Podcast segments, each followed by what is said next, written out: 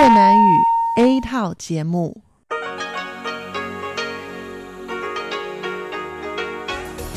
Đây là Đài Phát thanh Quốc tế Đài Loan R T I.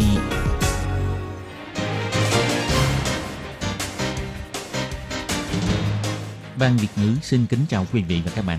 Đây là chương trình Việt ngữ Đài Phát thanh R T I được truyền đi từ Đài Loan.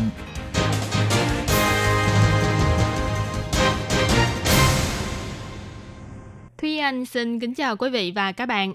Chào mừng các bạn đến với chương trình phát thanh của Ban Việt ngữ Đài Phát thanh Quốc tế R T I ngày hôm nay.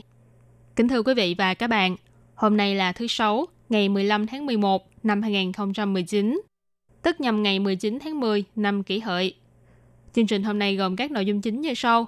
Mở đầu là phần tin tức thời sự Đài Loan, kế đến là bài chuyên đề, chuyên mục tiếng Hoa cho mỗi ngày, chuyên mục nhịp sống Đài Loan và kết thúc là chuyên mục nhìn ra thế giới. Để mở đầu chương trình, Thúy Anh xin được gửi đến quý vị và các bạn phần tin tức thời sự Đài Loan ngày hôm nay. Mời các bạn cùng lắng nghe phần tin tóm lược. Trào lưu về nước đầu tư của thương nhân Đài Loan bước vào giai đoạn ổn định. Bộ trưởng Bộ Kinh tế nhấn mạnh Đài Loan không thiếu điện, không thiếu đất. Triển lãm mặt nạ của Bảo tàng Quai Branly lần đầu tiên đến Đài Loan, mang triển lãm đặc sắc quốc tế đến chi nhánh phía Nam của Bảo tàng Cố Cung. Sinh viên trường Đại học Trung văn Hồng Kông nói, tương lai mờ mịt, hy vọng dùng phiếu bầu để xoay chuyển tình thế. Nguồn lực mới cho công tác của Sở Di trú, tân di dân gia nhập vào hàng ngũ bảo vệ biên giới quốc gia.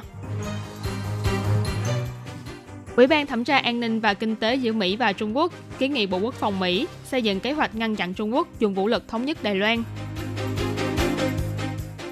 Lang thang giữa phố cổ Thái Bình, chiêm ngưỡng vẻ đẹp của những kiến trúc baroque. Và sau đây mời các bạn cùng lắng nghe nội dung chi tiết của bản tin này. Ngày mười bốn tháng mười một, Văn phòng Đầu tư Đài Loan thuộc Bộ Kinh tế đã thông qua dự án đầu tư của công ty Inolus, doanh nghiệp hàng đầu Đài Loan trong lĩnh vực sản xuất màn hình L C D, đưa kim ngạch đầu tư của các doanh nghiệp gốc Đài quay trở lại Đài Loan đạt gần đến mức bảy trăm tỷ Đài tệ. Sáng ngày mười lăm tháng mười một, Bộ trưởng Bộ Kinh tế ông Thẩm Vinh Tân đã trả lời phỏng vấn bày tỏ, trong tuần sau có thể sẽ vượt mốc bảy trăm tỷ Đài tệ. Hy vọng mọi người có thể cùng nỗ lực để xích gần hơn đến điểm mốc bảy trăm năm mươi tỷ và bảy trăm tám mươi tỷ Đài tệ. Hiện tại do chiến tranh thương mại giữa Mỹ và Trung Quốc vẫn chưa đến hồi kết, môi trường đầu tư không có sự thay đổi, cho nên việc các doanh nghiệp quay trở về Đài Loan sẽ dần trở nên phổ biến hơn. Tình hình hiện tại cho thấy, trào lưu quay về Đài Loan đầu tư đã bước vào giai đoạn ổn định, không có nhiều biến động. Nhưng ông Thẩm Vinh Tân cũng nhấn mạnh, việc này vẫn rất khó nói. Nếu xung đột thương mại giữa Mỹ và Trung Quốc vẫn tiếp tục xảy ra, thì cũng có khả năng các doanh nghiệp sẽ trở về Đài Loan nhanh hơn nữa. Truyền thông cũng đặt câu hỏi về vấn đề vốn đầu tư bảy trăm tỷ sẽ gặp phải những vấn đề như thiếu điện, thiếu đất, thiếu nhân công vân vân. Ông Thẩm Vinh Tân nhấn mạnh, Đài Loan không thiếu điện cũng không thiếu đất. Ông Thẩm Vinh Tân nói,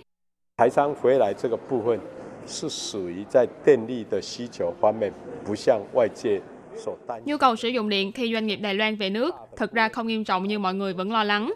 Đại đa số chất bán dẫn chúng tôi đều đã giải quyết rồi. Cho nên về phần này, trước đây chúng tôi đã đưa vào trong phần thảo luận về nhu cầu sử dụng điện trong tương lai cả rồi. Về vấn đề thiếu đất, ông Thẩm Vinh Tân chỉ ra, đợt doanh nghiệp Đài Loan về nước lần này, đa số đều sử dụng những công xưởng bị bỏ trống trước đây. Nhưng Bộ Kinh tế cũng đã có kế hoạch yêu cầu công ty sản xuất đường của Đài Loan nhường lại phần đất khoảng hai trăm héc ta ở mỗi huyện thị, từ Chương Hóa trở về phía Nam và từ Cao Hùng trở về phía Bắc. Và những phần đất này sẽ giao cho Cục Công nghiệp để quy hoạch phát triển thành khu đất công nghiệp cho thuê, giảm nhẹ gánh nặng cho doanh nghiệp, để họ yên tâm đầu tư. Và đồng thời, ông Thẩm Vinh Tân cũng yêu cầu Cục Công nghiệp phải hoàn thành hạng mục quy hoạch khai phá này trong vòng hai năm. Bộ trưởng cũng nhắc đến, trước tình hình chiến tranh thương mại giữa Mỹ và Trung Quốc vẫn đang căng thẳng, căn cứ kinh doanh sản xuất của các doanh nghiệp Đài Loan không chỉ dời về Đài Loan, mà còn chuyển hướng đến các quốc gia mục tiêu trong chính sách hướng Nam mới. Việc này cũng là một sự khởi đầu cho trào lưu quay trở về quê hương để phát triển kinh tế của các lao động di trú tại Đài Loan. Bộ Kinh tế cũng khích lệ các ngành nghề nên nhanh chóng đổi mới dây chuyền sản xuất của mình, bao gồm kỹ thuật số hóa các doanh nghiệp vừa và nhỏ và ứng dụng công nghệ thông minh vào trong sản xuất của các doanh nghiệp lớn, đưa công nghệ và máy móc vào thay thế cho sức người. Vừa qua, chi nhánh phía Nam của Bảo tàng Cố Cung Đài Loan đã cùng hợp tác với Bảo tàng Quai Branly của Pháp để tổ chức triển lãm mặt nạ Quai Branly. Sáng ngày mười lăm tháng mười một, triển lãm này đã chính thức được khai mạc tại chi nhánh phía Nam của Bảo tàng Cố Cung, đưa người tham quan đến với nghệ thuật mặt nạ của các dân tộc trên thế giới. Bảo tàng Quai Branly là bảo tàng về văn minh châu Á, châu Phi, châu Mỹ và châu Đại Dương, được xây dựng trong nhiệm kỳ của cựu Tổng thống Pháp ông Jacques Chirac. Bắt đầu từ năm hai nghìn không trăm lẻ tám, triển lãm mặt nạ Quai Branly đã đi triển lãm ở khắp nơi trên thế giới, mang một trăm chiếc mặt nạ kinh điển của văn hóa châu Phi, châu Á, châu Mỹ và châu Đại Dương ra trưng bày và giới thiệu cho khách tham quan. Và năm nay cũng là lần đầu tiên triển lãm này đến Đài Loan. Những mặt nạ được trưng bày trong triển lãm này đều mang đậm nét văn hóa đặc sắc của các châu lục, trong đó có mặt nạ linh hồn voi Okpodo Enyi của tộc người Igbo Nigeria, mặt nạ Ravana của Ấn Độ và mặt nạ Cú Mai của người Papua New Guinea. Những chiếc mặt nạ này đều vô cùng độc đáo, dẫn dắt người xem từng bước tìm hiểu về văn hóa của những địa phương này. Ngoài ra, nhằm phối hợp với triển lãm, Bảo tàng Cố Cung chi nhánh phía Nam còn tổ chức chuỗi các hoạt động giáo dục, bao gồm tự tay làm diều giấy, vẽ mặt nạ, giới thiệu nghệ thuật đổi mặt nạ, biểu diễn mặt nạ truyền thống của Đài Loan, vân vân, thích hợp cho mọi lứa tuổi cùng tham gia và trải nghiệm. Ngày mười lăm tháng mười một, hơn chục đoàn thể công dân và học sinh đã giơ cao lá cờ màu đen đầy hàng chữ "Quan phục Hồng Kông cách mạng thời đại" và tụ tập trước Văn phòng Kinh tế Văn hóa Hồng Kông tại Đài Bắc, kêu gọi chính phủ Trung Quốc và Hồng Kông tôn trọng nhân quyền và càng không được biến đại học thành chiến trường. Trưởng phòng thư ký của Hiệp hội Xúc tiến Nhân quyền Đài Loan, cô Khô Y Linh nói,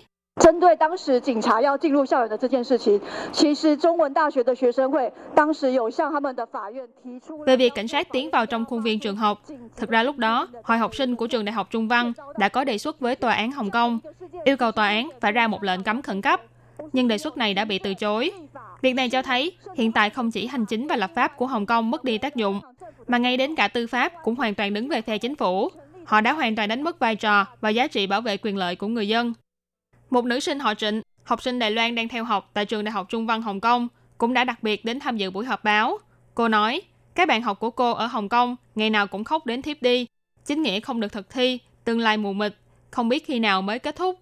Học sinh họ Trịnh nói,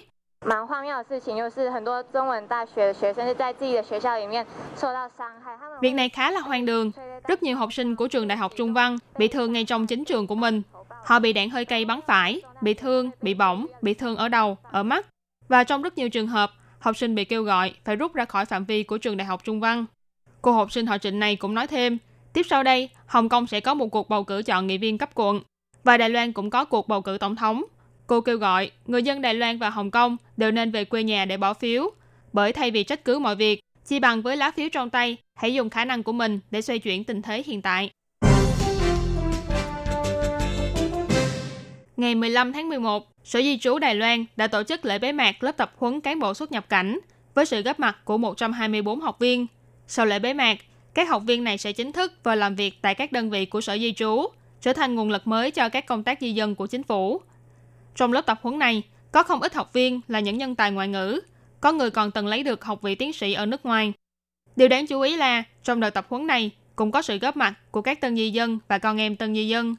Cô Huỳnh Sảo Quyên vốn là một bà nội trợ người Indonesia, sau khi đảm nhiệm công việc thông dịch viên tại Sở Di trú, đã dần tìm hiểu thêm nhiều phương diện trong công tác di dân, vì thế nên quyết tâm thi để trở thành cán bộ xuất nhập cảnh, cống hiến sức lực cho cộng đồng tân di dân và lao động di trú. Cô Huỳnh Sảo Quyên nói, bây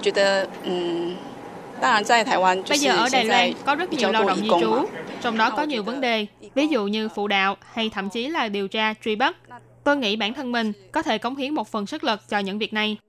Cô Phan Lâm Miến là con em của tân di dân, mẹ cô là người Việt Nam.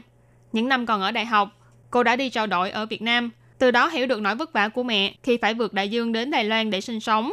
Và việc này cũng trở thành nguồn cảm hứng và động lực cho ước mơ trở thành cán bộ xuất nhập cảnh để phục vụ cho tân di dân và lao động di trú. Cô Phan Lâm Miến nói, thực ra khi còn nhỏ tôi không rành tiếng Việt, bởi vì môi trường xã hội không khích lệ chúng tôi học tiếng mẹ đẻ. Nhưng khi vào đại học, tôi có tham gia vào trại tập huấn nhân tài con em tân di dân của Sở Di trú. Khi đó tôi phát hiện tiếng mẹ đẻ thật sự rất quan trọng. Nó đã giúp tôi tạo dựng mối liên kết với quê hương của mẹ, và ưu thế về ngôn ngữ này cũng thúc đẩy tôi đăng ký thi vào Sở Di trú.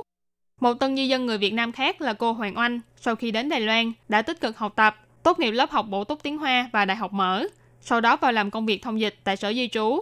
Nhờ vào sự nỗ lực của mình, cô đã thành công thi đậu kỳ thi cán bộ xuất nhập cảnh. Còn tân di dân thế hệ thứ hai Trịnh Bội Di thì do đã từng tham gia vào trại bồi dưỡng do Sở Di trú tổ chức, được mở mang tầm mắt, cô kiên định hơn với ý nghĩ học tiếng Indonesia từ mẹ mình và cũng quyết tâm thi làm cán bộ xuất nhập cảnh để phục vụ cho tân di dân. Tại buổi lễ bế mạc, Bộ trưởng Bộ Nội chính ông Từ Quốc Dũng đã phát biểu rằng chính phủ vẫn luôn tích cực thúc đẩy chính sách hướng Nam mới, tích cực thực hiện các dự án bồi dưỡng năng lực cho tân di dân và con em của tân di dân. Tân di dân đã trở thành một phần quan trọng của Đài Loan. Sự góp mặt của các tân di dân và con em của họ trong khóa tập huấn này cũng đã cho thấy thành quả tốt đẹp của những dự án bồi dưỡng năng lực trước đó. Ông Tử Quốc Dũng nhận định, tân di dân gia nhập vào hàng ngũ cán bộ xuất nhập cảnh của Sở Di trú sẽ giúp cho hành khách đến từ các quốc gia Đông Nam Á cảm thấy thân thiện, gần gũi hơn và cũng sẽ giúp ích rất nhiều cho các công tác trong chính sách hướng năm mới của chính phủ. Theo báo cáo năm của Ủy ban Thẩm tra An ninh và Kinh tế Mỹ-Trung Quốc, gọi tắt là U S C C, thuộc Quốc hội Mỹ chỉ ra, mối lo về một nước hai chế độ của Đài Loan đã nhận lớn hơn khi tình hình biểu tình ở Hồng Kông ngày một căng thẳng. Báo cáo này cũng kiến nghị Bộ Quốc phòng Mỹ nên tiến hành nghiên cứu xây dựng một kế hoạch để ngăn chặn Trung Quốc mưu đồ dùng vũ lực để thống nhất Đài Loan. Ngày mười bốn tháng mười một, U S C C đã công bố báo cáo năm hai không một chín mà đơn vị này trình cho Quốc hội Mỹ. Chủ tịch U S C C, bà Caroline Bartholomew bày tỏ, tình hình căng thẳng leo thang ở Hồng Kông cũng khiến cho Đài Loan lo ngại hơn về mưu đồ của Bắc Kinh. Bà chỉ ra, từ trước khi cuộc biểu tình tại Hồng Kông diễn ra hồi tháng sáu năm nay, Bắc Kinh đã nhiều lần gây sức ép to lớn đến ngoại giao và kinh tế của Đài Loan, và Đài Loan cũng đang phải đối mặt với sự uy hiếp không ngừng về mặt quân sự từ Trung Quốc. Khi nhắc đến Đài Loan, bài báo cáo này cũng kiến nghị Quốc hội chỉ thị cho Quốc vụ Khanh của Mỹ nộp bản báo cáo để nói rõ về kế hoạch ứng phó hoặc hành động của Mỹ sẽ thực hiện đối với vấn đề Bắc Kinh ý đồ cô lập lãnh đạo dân chủ của Đài Loan, đồng thời tăng cường ủng hộ Đài Loan tham gia vào xã hội quốc tế, thúc đẩy giao lưu giữa các quan chức Mỹ và Đài Loan dựa theo luật du lịch Đài Loan. Bài báo cáo này cũng nhắc đến việc Mỹ nên có chiến lược cụ thể trong việc viện trợ an ninh và mở rộng phát triển đối với các nước duy trì quan hệ ngoại giao với Đài Loan, thúc đẩy sự hợp tác đa bên giữa Đài Loan với các quốc gia dân chủ khác. Đồng thời, báo cáo cũng kiến nghị Quốc hội chỉ thị Văn phòng Tình báo Quốc gia tiến hành nghiên cứu sức ảnh hưởng đối với dây chuyền cung ứng sản phẩm công nghệ cao từ Đài Loan, Trung Quốc, Hàn Quốc và Nhật Bản dựa trên tình hình tại khu vực biển Đài Loan. Ủy ban U S C C kiến nghị Quốc hội chỉ thị Bộ Quốc phòng tiến hành nghiên cứu cơ mật, đặt trọng tâm ở mục tiêu hiện đại hóa lực lượng giải phóng quân của Trung Quốc vào năm hai không ba lăm có ảnh hưởng như thế nào đối với những lời hứa hẹn của Mỹ trong việc thực thi luật quan hệ Đài Loan và khả năng kháng cự của Mỹ trước các hành động vũ lực gây ảnh hưởng đến an toàn của Đài Loan. Ủy ban U S C C cũng chỉ ra, hạng mục nghiên cứu này nên được thuyết trình trước các ủy ban có liên quan trong Quốc hội và đặt ra quy tắc ngăn chặn đối với kế hoạch dùng vũ lực thống nhất Đài Loan trong vòng mười lăm năm của Trung Quốc. Và ủy ban này cũng kiến nghị Quốc hội thông qua trình tự lập pháp để củng cố quan hệ hợp tác an ninh giữa Mỹ và Đài Loan, mở rộng kế hoạch giao lưu và tập huấn nhân sự quốc phòng giữa hai bên, đồng thời chỉ thị các cơ quan hành chính của Mỹ cho phép nhân viên quân sự của hai bên được phép mặc quân phục khi đến giao lưu. Về phần Hồng Kông, Ủy ban U S C C kiến nghị nếu như Trung Quốc phái lực lượng giải phóng quân hay lực lượng vũ trang đến trấn áp hoạt động biểu tình tại Hồng Kông, Quốc hội Mỹ nên dừng ngay luật chính sách Mỹ-Hồng Kông được thông qua vào năm một nghìn chín trăm chín mươi hai để xóa bỏ những đại ngộ đặc biệt về mặt kinh tế cho Hồng Kông. Trên con đường xe cộ tấp nập qua lại, du khách vẫn không khỏi bị thu hút bởi dãy kiến trúc mang phong cách Baroque đặc trưng, với những hình hoa điêu khắc tinh tế hoa lệ trên mái nhà, thậm chí có một số còn khắc cả họ của chủ nhà ở bên trên. Đây chính là phố cổ Thái Bình, nằm ở thành phố Đậu Lục, huyện Vân Lâm. Trên con phố này, đâu đâu cũng thấy cửa hàng kinh doanh. Thiết nghĩ trước đây, nơi này từng phồn hoa biết dường nào. Phó huyện trưởng huyện Vân Lâm, bà Tạ Thục Á nói, người giàu có rất nhiều, gần như toàn bộ tiệm vàng của thành phố Đậu Lục có đến chín mươi chín phần trăm là ở đây. Năm một nghìn chín trăm lẻ sáu, ngôi nhà đầu tiên đã được xây dựng tại đây. Sau đó thì các cửa hàng bán quần áo, bán thức ăn, bán chăn bông dần dần xuất hiện. Chủ cửa hàng chăn bông, ông Trần Trịnh Quốc cho biết, sản phẩm mà ông bán đều là hàng thủ công, không qua máy móc. Giai đoạn cuối của quá trình làm chăn bông, ông đều tự tay dùng kim chỉ khâu từng mũi. Đây là tay nghề được truyền qua bốn đời của gia đình ông. Ông Trần Trịnh Quốc cũng cho biết thêm, cửa hàng chăn bông này đã kinh doanh suốt bảy mươi sáu năm. Trước đây cha ông cũng đã từng rất nổi tiếng trong nghề làm chăn bông này. Ngoài ra trong phố cổ còn có hàng bán bánh bột chén rất nổi tiếng, mùi thơm phức, thu hút thực khách gần xa. Còn tại miếu thổ địa trong phố cổ thì khói hương nghi ngút. Đây là trung tâm tín ngưỡng của người dân khu vực. Thị trưởng thành phố Đậu Lục, ông Lâm Thánh Tước nói, thổ địa ở những nơi khác thường là đội nón viên ngoại, nhưng thổ địa ở phố cổ Thái Bình chúng tôi thì đội nón tể tướng. Đây thực ra là bởi vì có một truyền thuyết kể rằng thời nhà Thanh, Gia Khánh Quân đến Đài Loan du ngoạn, giữa đường gặp phải cướp, khi ấy thổ địa đã hiển linh và cứu Gia Khánh Quân. Vì thế Gia Khánh Quân đã ban cho thổ địa một chiếc nón tể tướng. Thế nhưng trong phố cổ thì chưa hẳn là cổ xưa hoàn toàn, điển hình như cửa hàng đồ ngọt màu hồng vô cùng bắt mắt này. Những người trẻ tuổi dùng ý tưởng sáng tạo của mình để thổi luồng sinh khí mới vào trong phố cổ. Ở phố cổ Thái Bình, ta có thể thấy được dấu ấn lịch sử, nghe được câu chuyện của thời xưa và nét đẹp đặc sắc của con phố cổ này cũng được tô điểm thêm bởi tình cảm sâu đậm của người dân nơi đây. Kính thưa quý vị và các bạn, vừa rồi là bản tin tức ngày hôm nay do Thúy Anh biên tập và thực hiện. Cảm ơn sự chú ý lắng nghe của quý vị và các bạn. Thân ái chào tạm biệt và hẹn gặp lại. Đây là đài phát thanh quốc tế Đài Loan rờ tê i, truyền thanh từ Đài Loan. Mời các bạn theo dõi bài chuyên đề hôm nay. Lê Phương xin chào các bạn, các bạn thân mến. Trong bài chuyên đề hôm nay, Lê Phương xin giới thiệu với các bạn bài viết mang tên Cẩn thận phòng ngừa hiệu ứng domino của các thỏa thuận kinh tế. Hiệu lực mười năm của Hiệp định Không Hợp tác Kinh tế Hai Bờ Eo Biển Đài Loan, gọi tắt là e xê ép a, sẽ hết hạn vào ngày mười hai tháng chín năm hai nghìn không trăm hai mươi. Do mối quan hệ hai bờ eo biển Đài Loan đóng băng, đến lúc ấy Trung Quốc có thể sẽ đơn phương chấm dứt. Bộ trưởng Bộ Kinh tế Thẩm Vinh Từng tuy nói rằng, cho dù không có e xê ép a, tác động đến nền kinh tế và thương mại Đài Loan chỉ khoảng năm phần trăm, nhưng một khi e xê ép a mất hiệu lực, thì sự ảnh hưởng tuyệt đối không chỉ là danh sách giảm thuế cho năm trăm ba mươi chín sản phẩm, mà sẽ ảnh hưởng toàn diện đối với nền kinh tế thương mại nước ngoài và chính trị của Đài Loan, gây ra hiệu ứng domino. Hiệp định Hợp tác Kinh tế Hai Bờ Eo Biển Đài Loan được ký kết vào năm hai nghìn không trăm mười. Phía Đài Loan được Trung Quốc cung cấp danh sách thu hoạch sớm, giảm thuế quan cho năm trăm ba mươi chín sản phẩm trong ngành hóa dầu, dệt may, máy móc, nông sản vân vân. Hai bên vốn sẽ tiếp tục đàm phán ký kết Hiệp định Thương mại Dịch vụ, Hiệp định Thương mại Hàng hóa. Nhưng do phong trào sinh viên Hoa Hướng Dương đã khiến cho vụ việc này bị ngưng lại. Hiệu ích thực chất của e xê ép a trong gần mười năm nay chủ yếu là để giảm thuế quan cho hơn năm trăm sản phẩm. Theo thống kê cho thấy, một khi chấm dứt e xê ép a, Trung Quốc sẽ nâng cao thuế quan đối với sản phẩm trong ngành mây dệt, hóa dầu, cơ giới vân vân. Có hơn một phần ba doanh nghiệp suy nghĩ sẽ di dời ra nước ngoài để giảm chi phí thuế quan. Chấm dứt e xê ép a đối với Đài Loan tuyệt đối không chỉ là giảm thuế quan, mà điều quan trọng hơn là Đài Loan sẽ trở nên cô lập hơn trong Hiệp định Thương mại khu vực và toàn cầu. Doanh nhân Đài Loan sẽ gặp rất nhiều khó khăn trong việc mở rộng thương mại tại Đông Nam Á, thậm chí là trên toàn thế giới. Đến năm hai nghìn không trăm mười bốn, Hiệp định Thương mại Tự do của các nước ký kết với nhau có khoảng năm trăm hiệp định. ép tê a mà Nam Hàn là đối thủ cạnh tranh chủ yếu của Đài Loan đã ký kết, chiếm sáu mươi hai phẩy hai phần trăm tổng khối lượng giao dịch các nước. Singapore chiếm bảy mươi sáu phẩy bốn phần trăm, trong khi đó Đài Loan chỉ chiếm chín phẩy bảy phần trăm. Tỷ lệ của Hàn Quốc và Singapore cũng tiếp tục tăng trong những năm gần đây. Một khi e xê ép a của hai bờ eo biển Đài Loan chấm dứt, tỷ lệ của Đài Loan không những tăng, trái lại sẽ giảm thấp. Hướng về tương lai, trong tay Đài Loan cũng không có con bài nào tốt. Hiệp định Đối tác Kinh tế Toàn diện khu vực, gọi tắt là rờ xê e pê, do Trung Quốc chủ đạo, sắp sửa hoàn thành đàm phán. Phạm vi miễn thuế hải quan cho nhau bao gồm sáu nước. Khu vực rờ xê e pê chiếm năm mươi chín phần trăm tổng thương mại nước ngoài của Đài Loan, chiếm sáu mươi lăm phần trăm tổng vốn đầu tư nước ngoài của Đài Loan. Đài Loan bị loại khỏi một thị trường có tầm quan trọng lớn đối với đầu tư và thương mại nước ngoài như vậy. Tình hình khó khăn mà các doanh nhân Đài Loan phải đối mặt trong tương lai là có thể tưởng tượng. Hiệp định Đối tác Toàn diện và Tiến bộ Xuyên Thái Bình Dương do Nhật Bản chủ đạo, Mỹ đã rút lui, Nhật Bản cấm kỵ Trung Quốc. Thái độ đối với sự gia nhập của Đài Loan vẫn chưa rõ ràng. Tổng thống Thái Anh Văn có thể sẽ gửi gắm hy vọng tăng xuất khẩu sang Mỹ để bù đắp cho thị trường đã mất. Nhưng vừa qua, Chủ tịch Ngân hàng Trung ương Dương Kim Long đã công khai cảnh báo tới Viện Lập pháp. Hiện tại, thặng dư thương mại của Đài Loan với Hoa Kỳ là khoảng mười sáu tỷ đô la Mỹ. Nếu thặng dư này tiếp tục mở rộng lên hai mươi tỷ đô la Mỹ, thì Đài Loan có thể bị Mỹ liệt vào danh sách quốc gia thao túng tiền tệ, có thể sẽ bị Mỹ áp dụng thuế quan trừng phạt. Đây cũng là mối nguy hiểm tương ứng của Đài Loan trong việc mở rộng thị trường trong tương lai. Trước kia, lúc người dân Đài Loan không tin tưởng Trung Quốc, chính phủ mà anh Cửu đã cố gắng hết sức mình, khó khăn lắm mới đàm phán thành công Hiệp định Hợp tác Kinh tế. Lúc đó, đảng Dân Tiến từng phản đối tẩy chay mạnh mẽ. Nay họ đều thừa nhận e xê ép a có ích đối với Đài Loan. Giờ đây, quan hệ hai bờ eo biển Đài Loan ngày một gay go.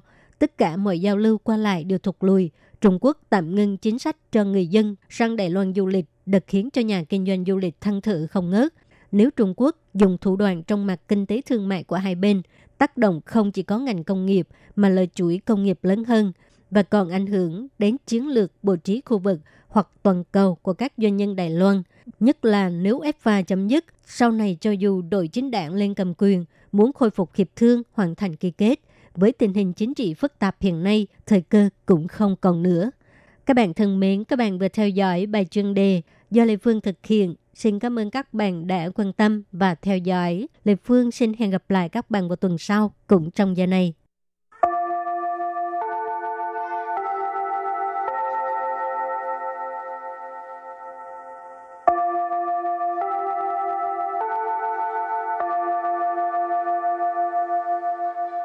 Xin mời quý vị và các bạn đến với chuyên mục Tiếng Hoa cho mỗi ngày do Lệ Phương và Thúy Anh cùng thực hiện.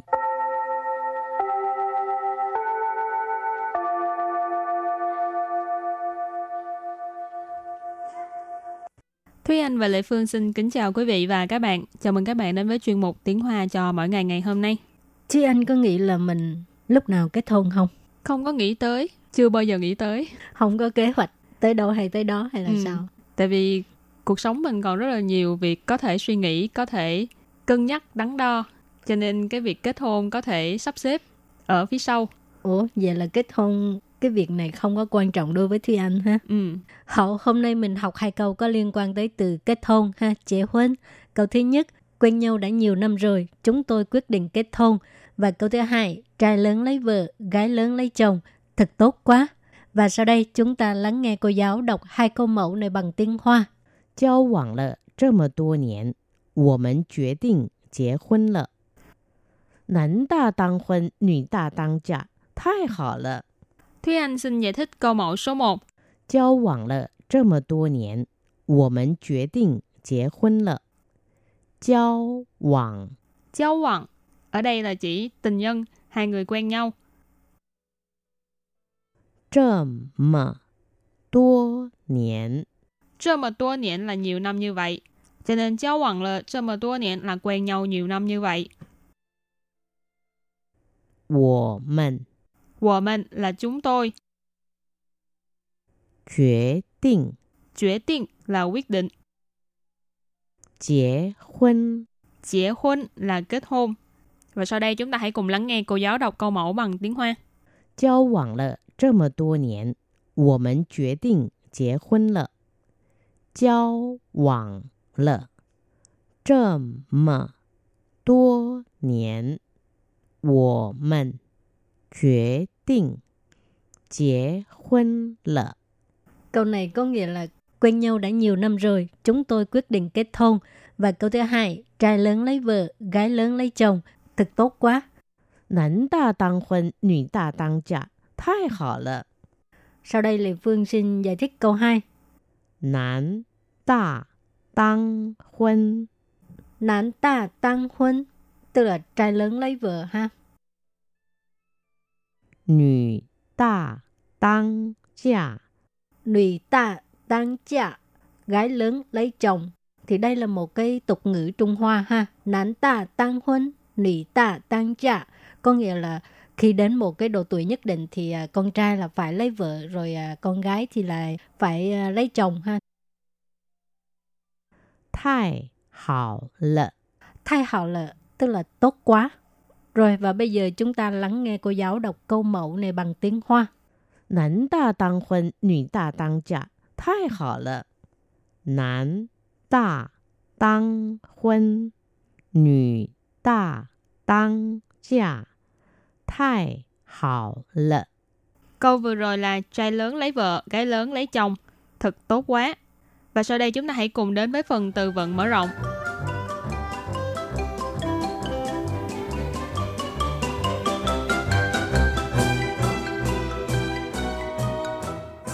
Liáng trần chí rì. Liáng trần chí rì.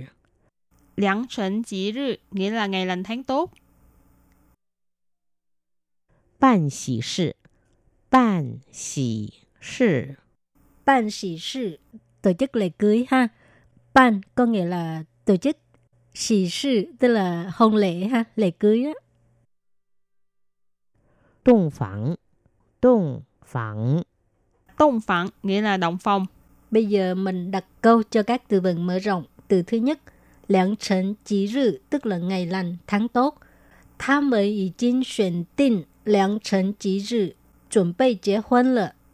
他们已经选定良辰吉日，准备结婚了。 Câu này có nghĩa là họ đã chọn ngày lành tháng tốt để chuẩn bị kết hôn. Tha mình có nghĩa là họ ha, ý chính là đã, chuyển tin, chuyển tin có nghĩa là đã chọn rồi ha. Lén trần chỉ rư tức là ngày lành tháng tốt. Chuẩn bị chế hôn là tức là chuẩn bị đám cưới ha. Chuẩn bị là chuẩn bị, chế hôn là đám cưới. Và sau đây đặt câu cho từ thứ hai là ban xỉ sự, nghĩa là tổ chức lễ cưới. Mẹ mẹ hạ cái yue就要结婚了，家里正忙着为她办喜事呢。妹妹下个月就要结婚了，家里正忙着为她办喜事呢。Câu này có nghĩa là tháng sau em gái sẽ kết hôn, trong nhà đang bận rộn tổ chức lễ cưới cho em ấy. Mẹ mẹ là em gái, hạ cái yue là tháng sau, jiu yao là sắp sửa,结婚 là kết hôn. Cho nên vế đầu tiên là tháng sau em gái sắp sửa kết hôn. Gia lì, ở đây mình dịch là trong nhà. Trân mặn trợ, trân là trân dại, tức là đang. Mặn trợ là bận rộn. Quay tha là cho em ấy, vì em ấy. Ban xỉ sự là tổ chức lễ cưới.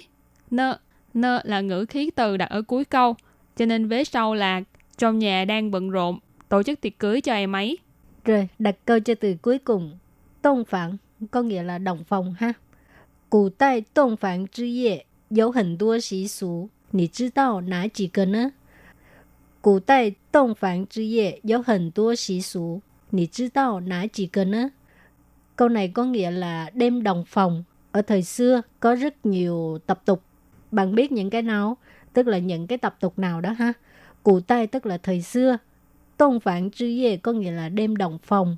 Dấu hình tua là có rất nhiều. Sĩ số tức là tập tục. Dấu hình tua sĩ số có nghĩa là có rất nhiều tập tục. Đi chứ tao ná chỉ cần á.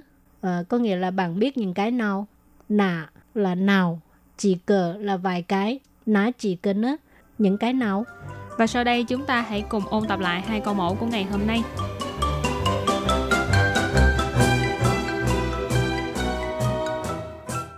Giao往了这么多年，我们决定结婚了。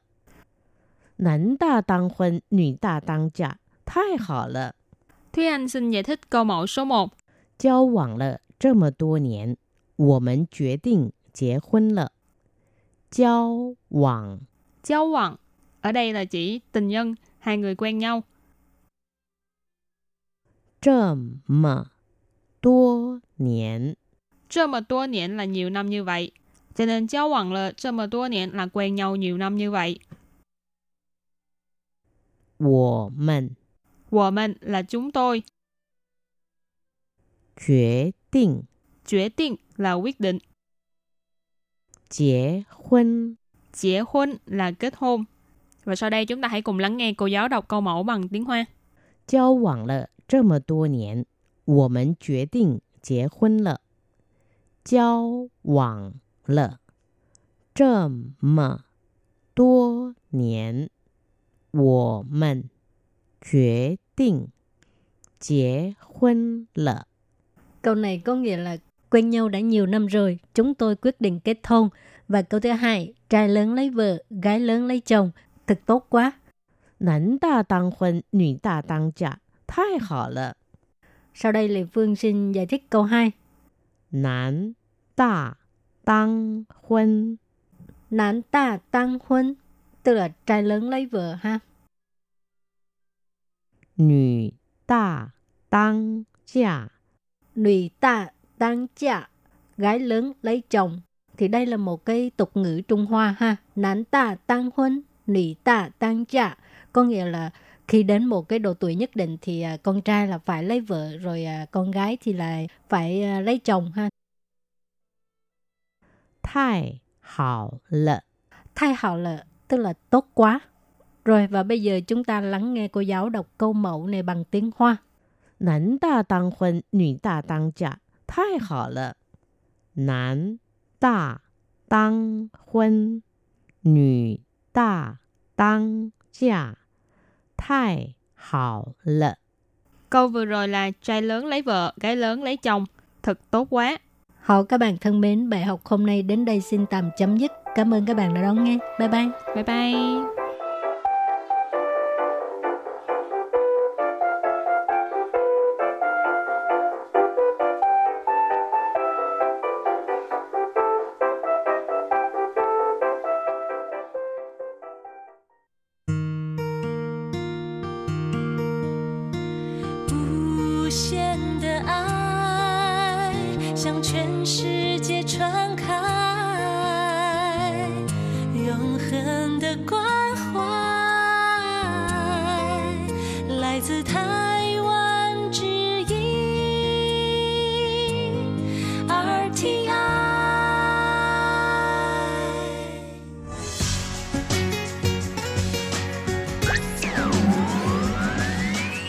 Quý vị đang đón nghe chương trình Việt ngữ đài rờ tê i truyền thanh từ Đài Loan.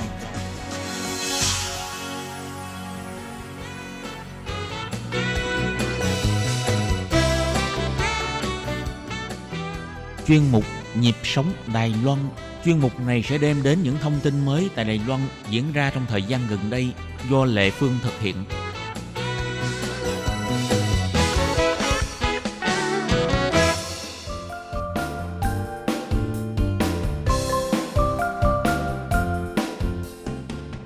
Em là Nguyễn Văn Tuấn, mọi người thường gọi là Minh Tuấn. À, thì em đã qua Đài Loan được mười năm và hiện đang là chuyên viên kỹ thuật của công ty Compitech Đài Loan tại Đài Trung. Và em hiện đang là hội trưởng hội nối vòng tay lớn tại Đài Loan và đồng thời cũng là hội trưởng của hội đồng hương Nam Định tại Đài Loan ạ. Em chào chị Phương, chào tất cả quý thính giả nghe đài. Em tên là Họa, em là vợ của anh Tuấn. Vâng, em sang đây để du học ạ. Hiện tại thì em đang là À, nghiên cứu sinh ngành à, nghiên cứu giáo dục của trường Đại học Chinh Ý ạ.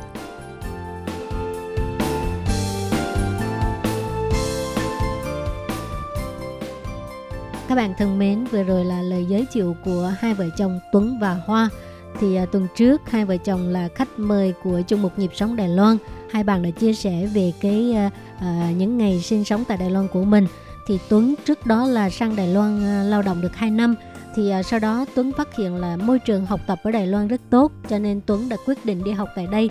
Thì sau đó Tuấn kết hôn và cũng đưa cô vợ của mình từ Việt Nam sang Đài Loan du học. Thì hiện giờ Hoa đang theo học chương trình thạc sĩ tại đây. Và bây giờ thì Lê Phương sẽ mời các bạn tiếp tục đón nghe buổi trò chuyện giữa Lê Phương với hai vợ chồng Tuấn và Hoa nhé.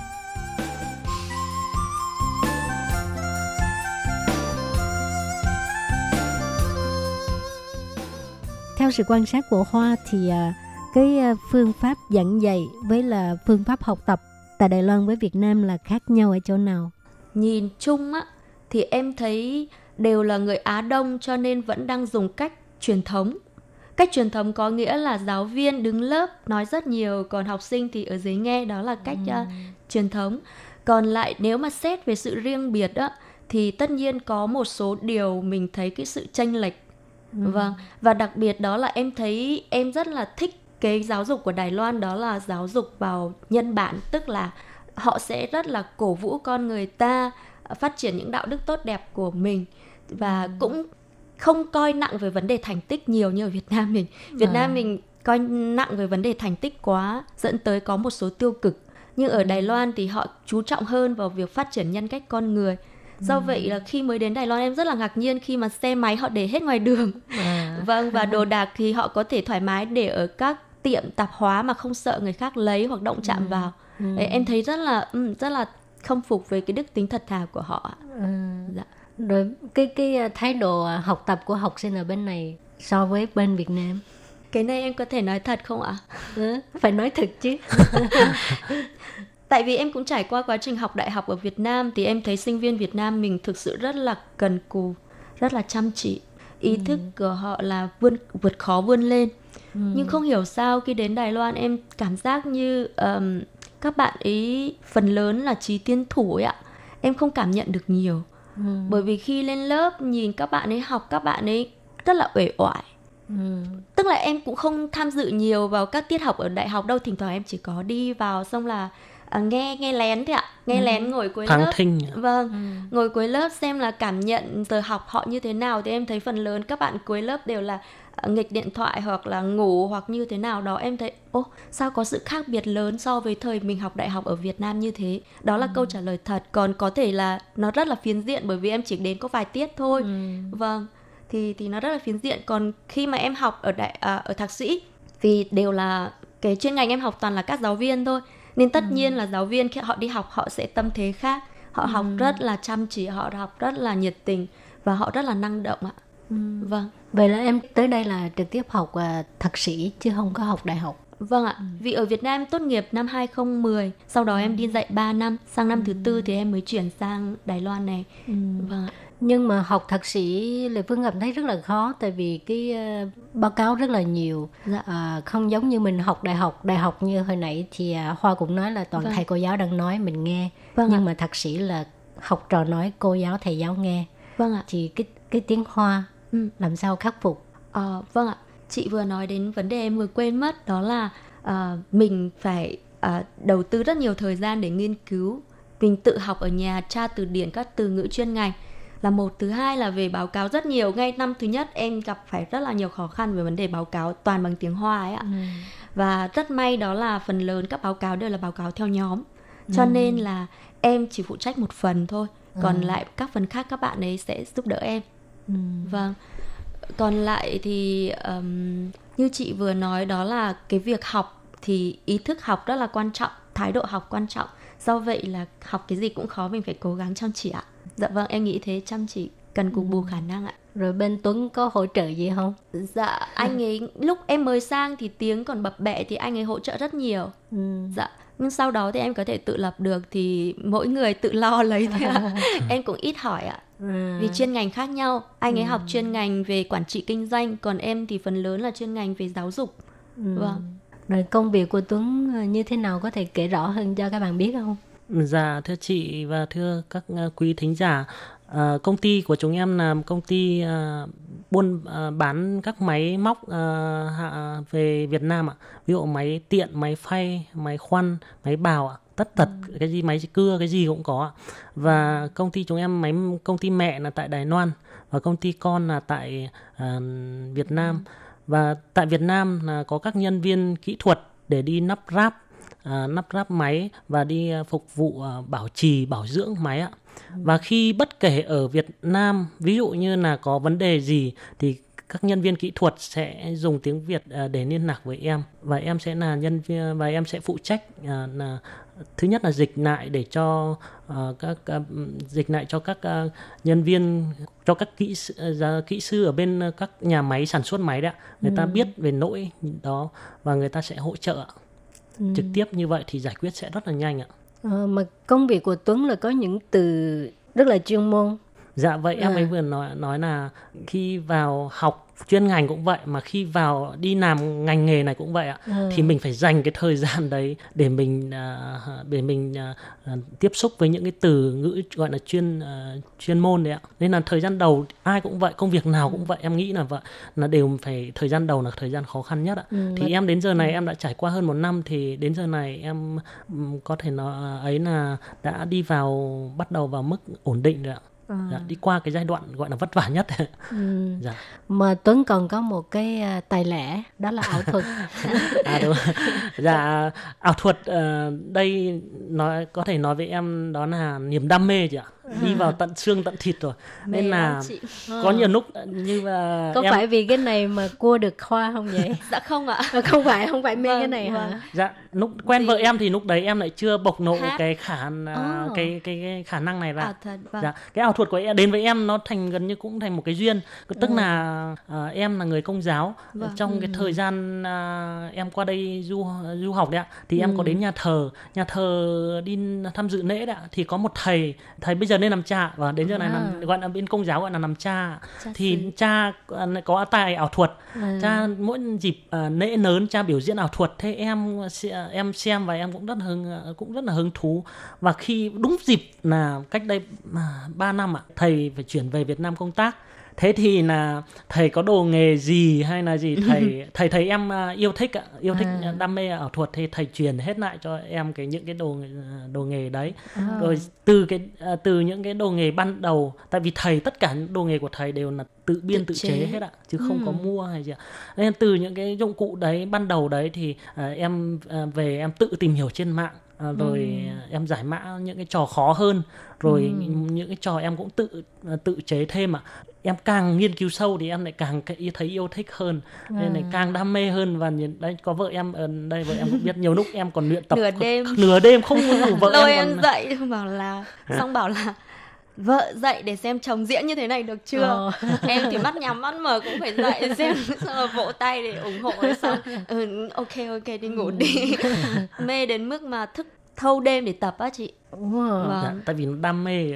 Anh ấy vui vì được làm cho mọi người vui á. Ừ. Và... và thì em cũng muốn là đem cái niềm đam mê của mình để đổi này, để đem lại được niềm vui cho mọi người. Vì đấy, như trước vậy tiên là đem lại niềm vui. vui cho vợ hay là đem lại niềm, niềm bực bội cho vợ đó nữa đem.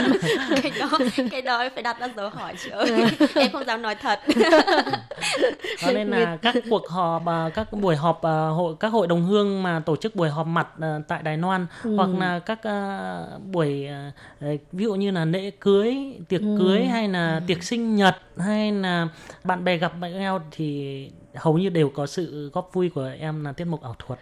Và được. Em cũng thấy rất vui tại vì ảo thuật cũng rất là ít các bạn uh, biết ừ. đến, nên là uh, những mỗi lần em diễn ảo thuật em nhận được rất nhiều sự cổ vũ, uh, vỗ à. tay của mọi người nên em thấy rất là à. vui ạ. Ai cũng giơ điện thoại ra quay xong à. là diễn xong rồi anh ơi dạy cho em, dạy cho em để đi ừ. tán cái.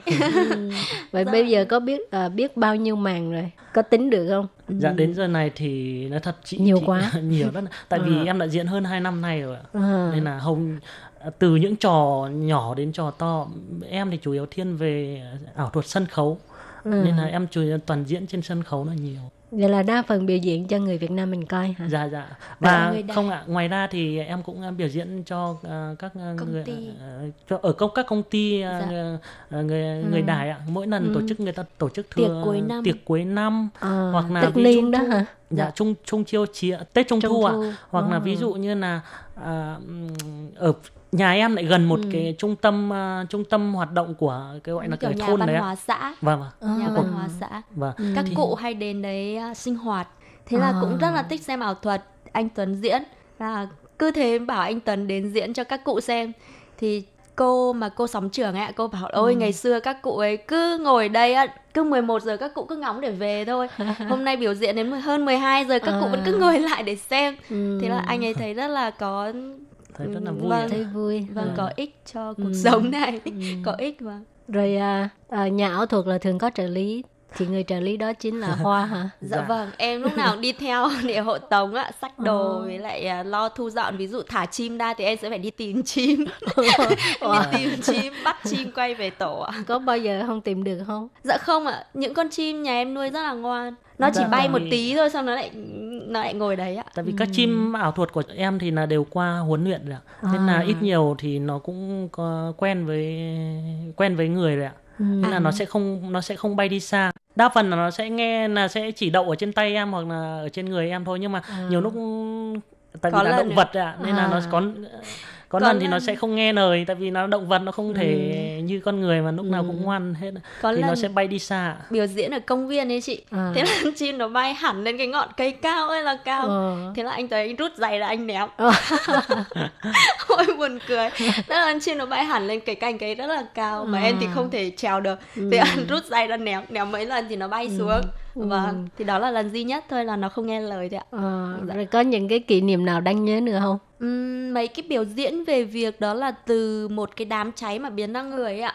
À. Từ cái thùng không biến ra người ấy. Trong khi đó khói thì rất là nhiều, em thì ngồi ở trong ấy. Ừ. Nên là nhiều lúc cảm giác nó à. rất là khó thở. Chỉ có vậy thôi, còn gần như không có bị lỗi gì nhiều chị ạ. Vậy là Hoa rất tin tưởng vào chồng của mình. Dạ vâng. Tại nhưng vì, nhiều lúc cũng sợ. Tại vì các bật mí trò... của ảo thuật thì vợ em hầu như là biết hết ạ, à, nên là à. nhưng vẫn sợ chị ạ, vì à. thực ra nó là sự khéo léo thôi. Ừ.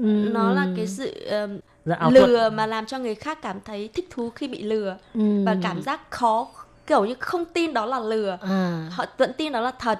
Ừ. Thế nên là nhiều lúc như cái trò như là đâm xuyên qua cái thùng ấy ạ, xuyên tất cả các góc. Không đừng nói. Đừng nói. Không ừ, cái này cắt đâu. Cái này cắt chị nha. Không anh ấy, anh ấy.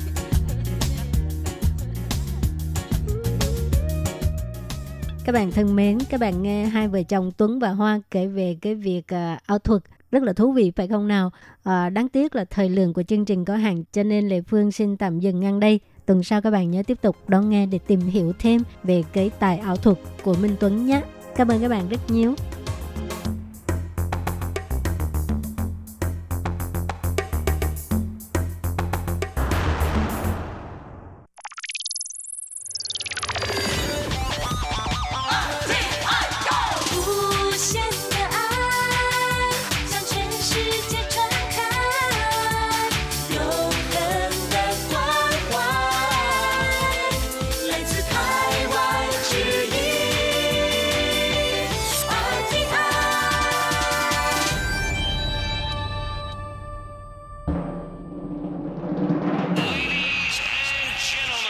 Quý vị đang đón nghe chương trình Việt ngữ Đài e rờ tê i, truyền thanh từ Đài Loan.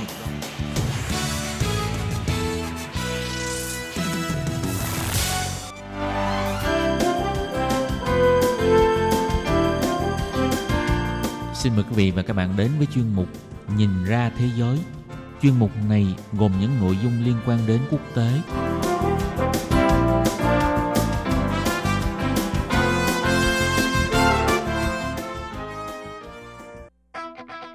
Tường Vi xin chào quý vị và các bạn. Chào mừng các bạn trở lại với chuyên mục Nhìn ra thế giới để nắm bắt được những thông tin và sự kiện chính trị quan trọng đang xảy ra khắp năm châu. Các bạn thân mến, nội dung của chuyên mục ngày hôm nay bao gồm những thông tin như sau. Mỹ đưa ra những điều chỉnh về hoạt động quân sự để thúc đẩy hòa bình với Triều Tiên. Hạ viện Mỹ điều trần công khai phục vụ luận tội Tổng thống Donald Trump. Mối quan hệ giữa Mỹ và Việt Nam trong những năm gần đây không ngừng được tăng cường. Tổng thống Philippines Duterte trao cuộc chiến chống ma túy vào tay đối thủ. Cuối cùng là tỷ phú Michael Bloomberg tham gia cuộc đua để được sự đề cử là ứng cử viên của đảng Dân Chủ cho chức vụ Tổng thống Mỹ.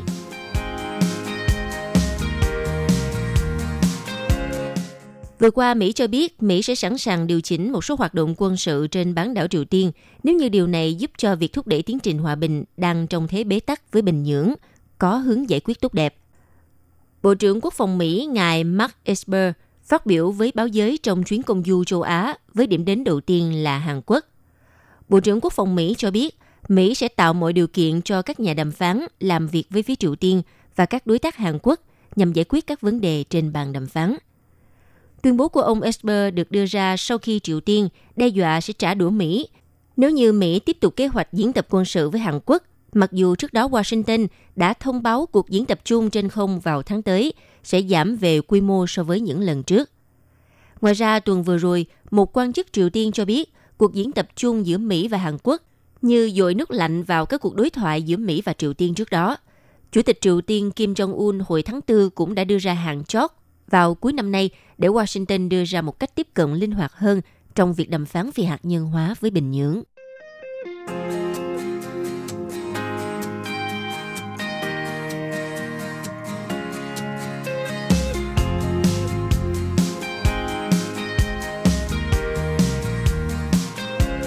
Vào hôm ngày mười ba tháng mười một, Ủy ban Tình báo Hạ viện Mỹ đã tổ chức một phiên điều trần công khai đầu tiên liên quan tới cuộc điều tra luận tội Tổng thống Donald Trump.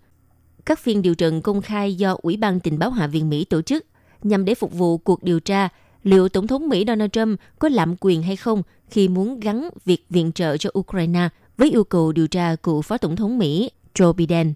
Hiện nay, ông Joe Biden là một trong những ứng cử viên sáng giá của đảng Dân Chủ trong cuộc chạy đua vào Nhà Trắng năm hai không hai không.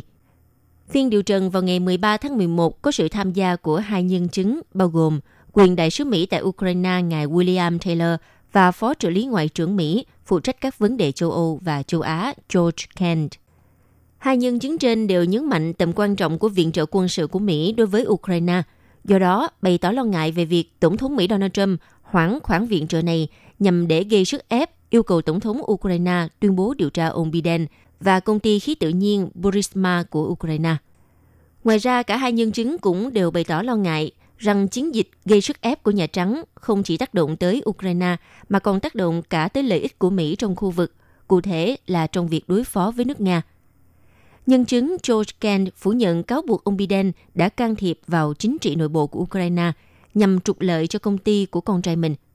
Trong khi đó, nhân chứng William Taylor cho biết, ngoài kênh ngoại giao chính thức của Mỹ, còn có một kênh không chính thức khác với sự tham gia của luật sư cá nhân của ông Donald Trump là Judy Giuliani nhằm mà tác động tới chính sách của Mỹ với Ukraine. Hai nhân chứng cũng phải trả lời một loạt các câu hỏi của các hạ nghị sĩ Dân Chủ và Cộng Hòa có liên quan tới việc diễn giải lời khai của mình. Cựu đại sứ Mỹ tại Ukraine bà Mary Jovanovic sẽ ra điều trần vào ngày mười lăm tháng mười một. Ba phiên điều trần công khai tuần tới sẽ vào các ngày mười chín, hai mươi và hai mươi mốt tháng mười một, sẽ có sự có mặt của tám nhân chứng. Đây là cuộc điều trần luận tội thứ tư trong lịch sử hai trăm bốn mươi ba năm của Mỹ.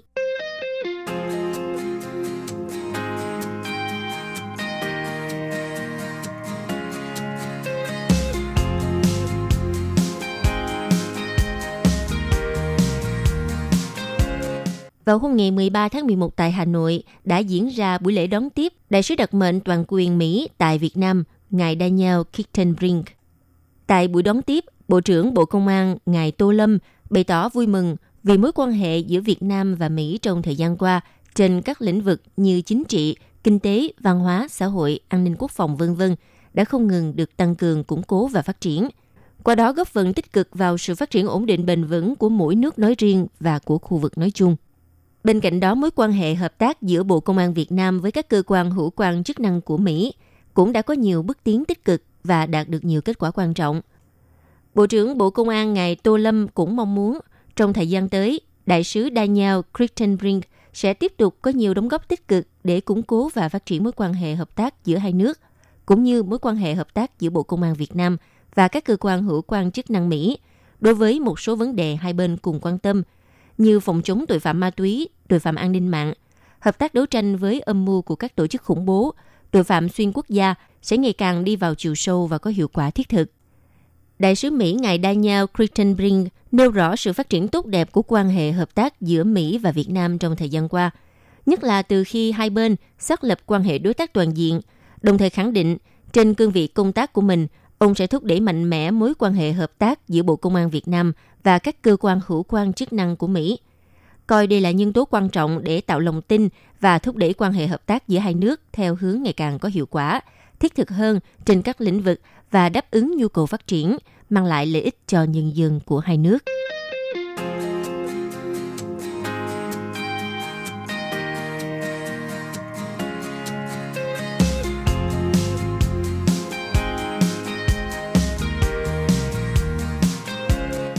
Theo The Guardian vào ngày bảy tháng mười một đưa tin, Phó Tổng thống Philippines bà Leni Robredo đã chính thức chấp nhận lời đề nghị của Tổng thống Duterte về việc lãnh đạo chiến dịch chống tội phạm ma túy của Philippines, mặc dù chính bà đã từng chỉ trích cuộc chiến này. Bà Robredo cho biết, việc chấp nhận trở thành người đứng đầu chiến dịch cũng đồng nghĩa với việc bà có thể cứu thêm những sinh mạng vô tội, những người đã bị giết chết vì nghi là nghiện ma túy trong những cuộc đấu súng và truy lùng của cảnh sát. Bà phát biểu, nhiều người bày tỏ lo ngại rằng đây là một lời đề nghị không thành thật, rằng đó là một cái bẫy chỉ nhằm mục đích phá hoại và khiến tôi xấu hổ. Thậm chí có những người nói rằng đây chỉ là một cái bẫy chính trị và các cơ quan sẽ không nghe theo tôi, cản trở tôi, nhưng tôi đã sẵn sàng để chịu đựng mọi thứ. Nếu như tôi có thể cứu, dù chỉ là một mạng sống vô tội, lý trí và trái tim tôi sẽ mách bảo tôi rằng hãy làm như thế. Bà Robredo hiện đang là phó tổng thống của đất nước Philippines và đang lãnh đạo phe đối lập của nước này. Theo quy định của Philippines, tổng thống và phó tổng thống sẽ được bầu cử riêng rẽ. Trong khi thư ký truyền thông của ông Duterte, ông Martin Andana lên tiếng chúc mừng quyết định của bà Robredo, các đồng minh chính trị của bà lại không lấy gì làm vui mừng trước lời đồng ý này. Họ nghi ngại rằng bà đang bị cài cắm để chịu trách nhiệm cho những sai sót trong cuộc chiến chống ma túy mà tổng thống Duterte đã khởi xướng. Trong khi đó, một quan chức của tổ chức ân xá trong khu vực, ngài Nicolas Bekelin, cho rằng Phó Tổng thống Robredo phải được trao quyền để mà ngăn chặn các vụ bắn chết xảy ra hàng ngày và thay đổi cấu trúc điều hành chiến dịch, nếu không động thái này chỉ sẽ là một sự bổ nhiệm vô nghĩa. Trước đó vào ba mươi mốt tháng mười, Tổng thống Philippines Duterte đã gửi thư chỉ định bà Robredo là đồng chủ tịch Ủy ban liên ngành chống ma túy nước này, điều hành đội ngũ bao gồm cả lực lượng công an và quân đội, nhằm giám sát và thúc đẩy nỗ lực của chính phủ để phòng chống ma túy. Cuộc chiến chống ma túy tại Philippines được Tổng thống nước này, ông Duterte khởi xướng vào giữa năm hai không một sáu. Kể từ đó đến nay, đã có hơn sáu nghìn ba trăm nghi phạm ma túy bị bắn chết và khoảng một phẩy ba triệu nghi phạm đã ra tự thú. Mặc dù vậy, chiến dịch này vấp phải sự lên án của các tổ chức quốc tế và nhân quyền.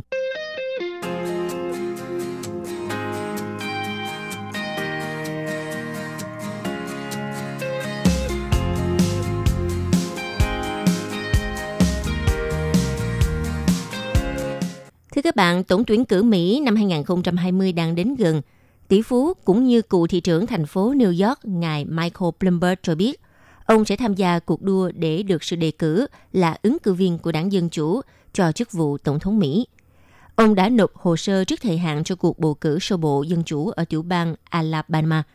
Động thái này là một bước cần thiết để tham gia cuộc đua trở thành ứng cử viên của đảng để đối đầu với Tổng thống Donald Trump trong cuộc bầu cử năm hai không hai không. Các nhà phân tích cho rằng doanh nhân Bloomberg được cho là đang lo ngại các ứng cử viên dân chủ hiện tại sẽ không đặt ra thách thức đủ mạnh đối với Donald Trump vào năm hai không hai không. Cho nên ông sẽ tham gia vào một lĩnh vực đông đúc với tư cách là một trong mười bảy ứng cử viên hy vọng được chọn làm ứng cử viên đảng Dân Chủ. Ngoài ra, cựu Phó Tổng thống Joe Biden cũng là người hiện đang dẫn đầu. Tiếp theo là hai thượng nghị sĩ Bernie Sanders và Elizabeth Warren. Nhà tài phiệt Michael Bloomberg đã ám chỉ mạnh mẽ rằng ông sẽ ra tranh cử. Tối thứ Năm tuần trước, cố vấn Howard Wolfson đã đưa ra tuyên bố nói rằng họ muốn đảm bảo rằng Donald Trump sẽ bị đánh bại trong cuộc bầu cử vào năm tới. Hiện các chuyên gia cho rằng ông Michael Bloomberg đã quá muộn khi tham gia bầu cử tổng thống. Ông Bloomberg được cho là hiểu rõ về việc tham gia cuộc đua muộn màng như vậy sẽ đưa ra những thách thức ở các bang như Iowa và New Hampshire, nơi mà các ứng cử viên dân chủ khác đã tham gia chiến dịch tranh cử trong nhiều tháng qua. Nhưng nhóm vận động bầu cử của ông Bloomberg được cho là đã nhìn thấy một con đường khả thi thông qua các cuộc bầu cử được gọi là siêu thứ ba vào tháng ba, khi mười bốn tiểu bang gồm California, Alabama và Colorado sẽ bỏ phiếu trong một ngày cho ứng cử viên Nhà Trắng ưa thích của họ. Hiện tại thì các cố vấn của ông Bloomberg được cho là đang chuẩn bị giấy tờ cho các tiểu bang khác với thời hạn đang đến gần. Như cả bang Arkansas và New Hampshire đều yêu cầu các ứng cử viên nộp đơn vào tuần tới. Các cuộc bỏ phiếu của tiểu bang được gọi là bầu cử sơ bộ và họp đảng sẽ được tổ chức từ tháng hai năm hai không hai không để chọn một ứng cử viên vào Nhà Trắng cho đảng Dân Chủ. Người chiến thắng cuối cùng sẽ đăng quang tại đại hội đảng ở Wisconsin vào tháng bảy. Và ứng cử viên của đảng này dự kiến sẽ đối mặt với Tổng thống Donald Trump, đảng Cộng Hòa, trong cuộc bầu cử toàn quốc vào tháng mười một năm hai không hai không. Cựu Phó Tổng thống Mỹ ông Joe Biden nói với truyền thông hôm thứ Sáu vừa rồi rằng ông không có vấn đề gì với việc ông Bloomberg gia nhập cuộc đua của các ứng cử viên đảng Dân Chủ. Ông Biden nói, Michael là một người nặng ký, hãy xem việc này đi đến đâu. Còn bà Warren hoan nghênh việc ông Bloomberg nhập cuộc trên Twitter, liên kết với trang web chiến dịch tranh cử của riêng bà và đề nghị cựu thị trưởng xem xét các kế hoạch chính sách tiềm năng. Ngoài ra, trong một số cuộc thăm dò dư luận gần đây đã cho rằng bà Warren và ông Sanders là những người cấp tiến về chính trị hơn ông Biden, có thể phải đối mặt với một trận chiến khó khăn chống lại Donald Trump. Như vậy thì ông Michael Bloomberg là ai? Ông là một chủ ngân hàng ở phố Wall trước khi thiết lập đế chế xuất bản tài chính mang tên ông. Giá trị tài sản ròng của ông là năm mươi hai tỷ đô la, theo hãng Forbes cung cấp. Con số này nhiều gấp mười bảy lần so với của Donald Trump. Ông Donald Trump ước tính khoảng ba phẩy một tỷ đô la. Ông đắc cử chức thị trưởng New York vào năm hai không không một và tiếp tục tại vị trong ba nhiệm kỳ liên tiếp cho đến năm hai không một ba. Ông còn là một nhà từ thiện. Ông đã quyên góp hàng triệu đô la cho các mục đích về giáo dục, y tế và các nguyên nhân khác. Cựu thị trưởng New York, ông Michael Bloomberg có quan điểm cấp tiến về các vấn đề như biến đổi khí hậu, kiểm soát súng, nhập cư và quyền phá thai. Ông đã được ghi nhận tuần này với việc giúp đảng Dân Chủ giành quyền kiểm soát cơ quan lập pháp của Virginia, sau khi nhóm vận động kiểm soát súng của ông là Everytown for Gun Safety đã đưa hai phẩy năm triệu đô la vào cuộc bầu cử của bang. Tuy nhiên, ông Bloomberg lại bảo thủ hơn về các chủ đề như kinh tế và chính sách.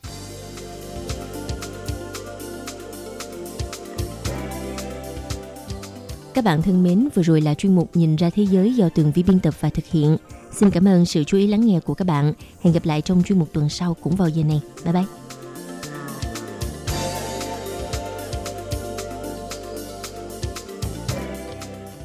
Quý vị và các bạn thân mến, sau đây là email của Ban Việt ngữ c t v a r t i chấm o r g chấm t w, hộp thư truyền thống của Ban Việt ngữ Việt Nam Miss, pê ô Box một hai ba gạch ngang một chín chín, Taipei một một một chín chín. Còn thính giả ở Việt Nam xin gửi đến hộp thư số một không bốn Hà Nội, Việt Nam.